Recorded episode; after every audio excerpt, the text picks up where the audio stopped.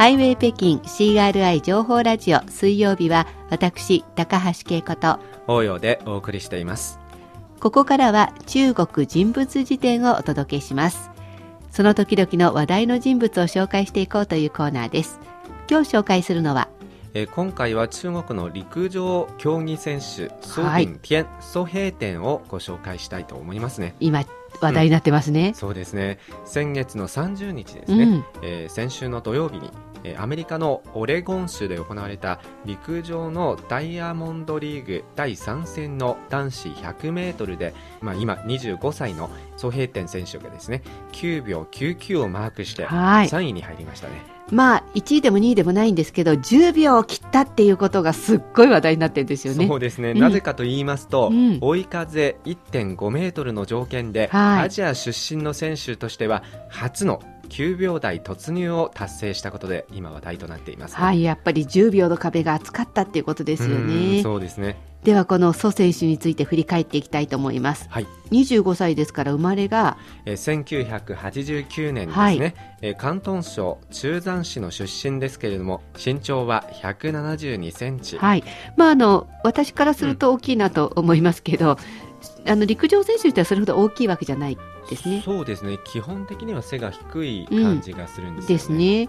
えー、いつ頃から陸上をやり始めたんでしょうかね、うん、まあ、中学校の頃、うん、放課後の補習授業をサボるために 学校の陸上チームに入りまして、はい、短距離走を選びました。あ別にこう陸上がやりたいっていうよりは、たまたま授業サボり、補習授業サボりたいってことだったんですね、はい、えー、その後は神の示しかもしれないですね。そうですね。神様のおぼししかもしれません、はい、その後はえー、2004年15歳の彼はですね、はい、中山市中学生陸上大会に出場しまして、うん、えー、11秒72の成績で優勝しました。すごい。これがきっかけで、うん、彼の走る才能が中山市スポーツ学校の陸上コーチネイ・トコホ氏に見抜かれまして、うん、えー、中山市スポーツ学校に入学しました、はい。えー、あれからプロの訓練を受けるようになりました、ね、なるほど、うん、そもそもは補習授業をサボりたかったったんだけどやっぱり才能があったんでしょうね、はい、まさにそうですね、うん、えー、2006年に、えー、香港で行われた対抗試合で、うん、彼は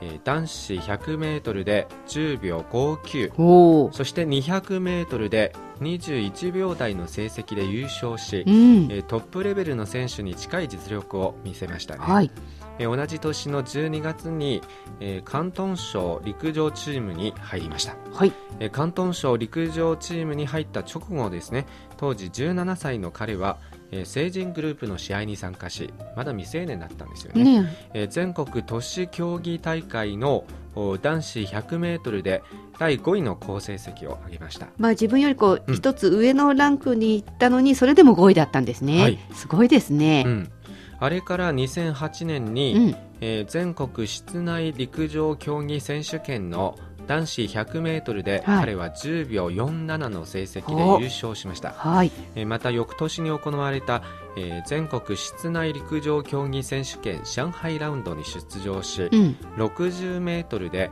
6秒66でえー、金メダルを獲得しました、はい、あの今回は9秒99でしたけど、うん、この時は6秒66 並びの数字が好きですね彼は。そうですね、はい、えー、同じ年の5月に行われた、えー、第11回全国競技大会の100メートルで、えー、10秒28の成績で優勝し、はい、大きな成長ぶりを見せていましたね。だんだんと縮まってますね、うん、えー、またあの2009年にハノイのアジア室内競技大会の男子60メートルや第11回全国競技大会の男子 4×100m、えー、東アジア競技大会の男子 100m などで、えー、通算してですね11個の金メダルを獲得しました、はい。まあ、その年の最も期待される選手となっていましたね。2009年でも最もその年期待される選手だったんですけど、うん、その快進撃はまだまだ続きます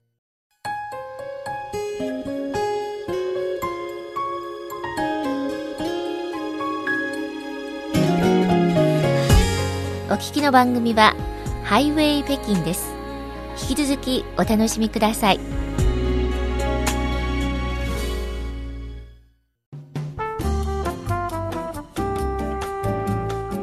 ハイウェイ北京 CRI 情報ラジオ水曜日中国人物辞典をお届けしています。今回は先月30日の土曜日にアジア人としては初めて男子陸上100メートルで10秒の壁を切りましたソ・ヘイテンを紹介しています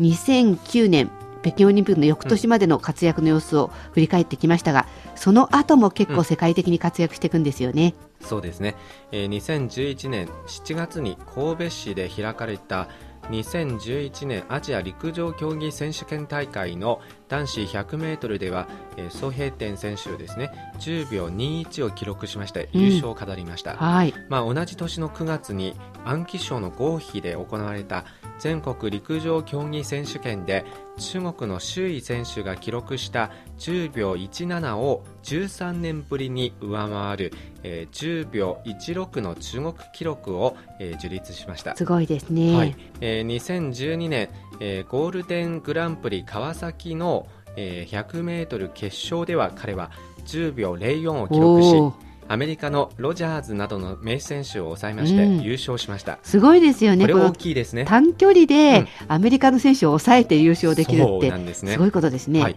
えしかしこの成績はですね、うん、国際陸上競技連盟が規定している追い風2メートルの条件を超えていたため、うん、公認されず参考記録となりました。2013年5月にはまたあのワールドチャレンジ北京で当時の中国記録に0秒02まで迫る10秒06の自己ベスト記録を出しましたさらに10秒に迫ってきましたね、うん、えー、2014年3月にですねソポドで開かれた世界室内陸上競技選手権大会の男子60メートルでは中国人初の決勝進出を果たしました、えー、決勝では6秒52の中国記録を樹立しましたがわずか0秒003差の4位でメダルを逃しましたね、うん、すごい。0秒003って一瞬にもならないような、ね。はい、すごい、それでメダルが取れなかったんだ。はい、残念ですね、うん、えー、同じ年の9月にインチョンで開かれたアジア競技大会の 4×100 メートルリレーの決勝では3走を務め第3走者ですね、はい、はい、アジア初の37秒台となる37秒99で優勝しました、うん、また99が、ね、99ですね。ギリギリって感じですけど、うんまあ、今回のアメリカで行われた大会ではですね、はい、総平点は男子 100m に出場しまして9秒99ですね、はい、3位に入りましたけれども、えー、アジア記録はですね実はあのナイジェリア出身のフェミセウン・オグノデ選手が、えーまあ、カタールの代表ですね、はい、えー、昨年の9月のインチョンアジア大会で出した9秒93ですけれどもしかし今回はですね、えー、ソヘイテン選手が黄色人種としてはえー、初の9秒台突入の快挙を達成したことで、うん、メディアに大々的に報道されていますね。はい。まあこれは今日本のメディアにも注目されていますね。うん、そうですね。まあなぜかと言いますと。アジア出身の選手の9秒台突入をめぐっては、うん、実は中日の間で激しい競争がそうなんですよね。ええ、まあ、2013年には当時高校3年生だった桐生義秀選手が、はい、まあ、10秒01をマークすると、うん、同じ年8月の世界選手権ではですね、うん、中国の張梅毛選手がまた10秒00を記録しました、はい、ギリギリまで来ましたね、はい、さらに今年の3月の、えー、テキサスリレーでは桐生選手がですね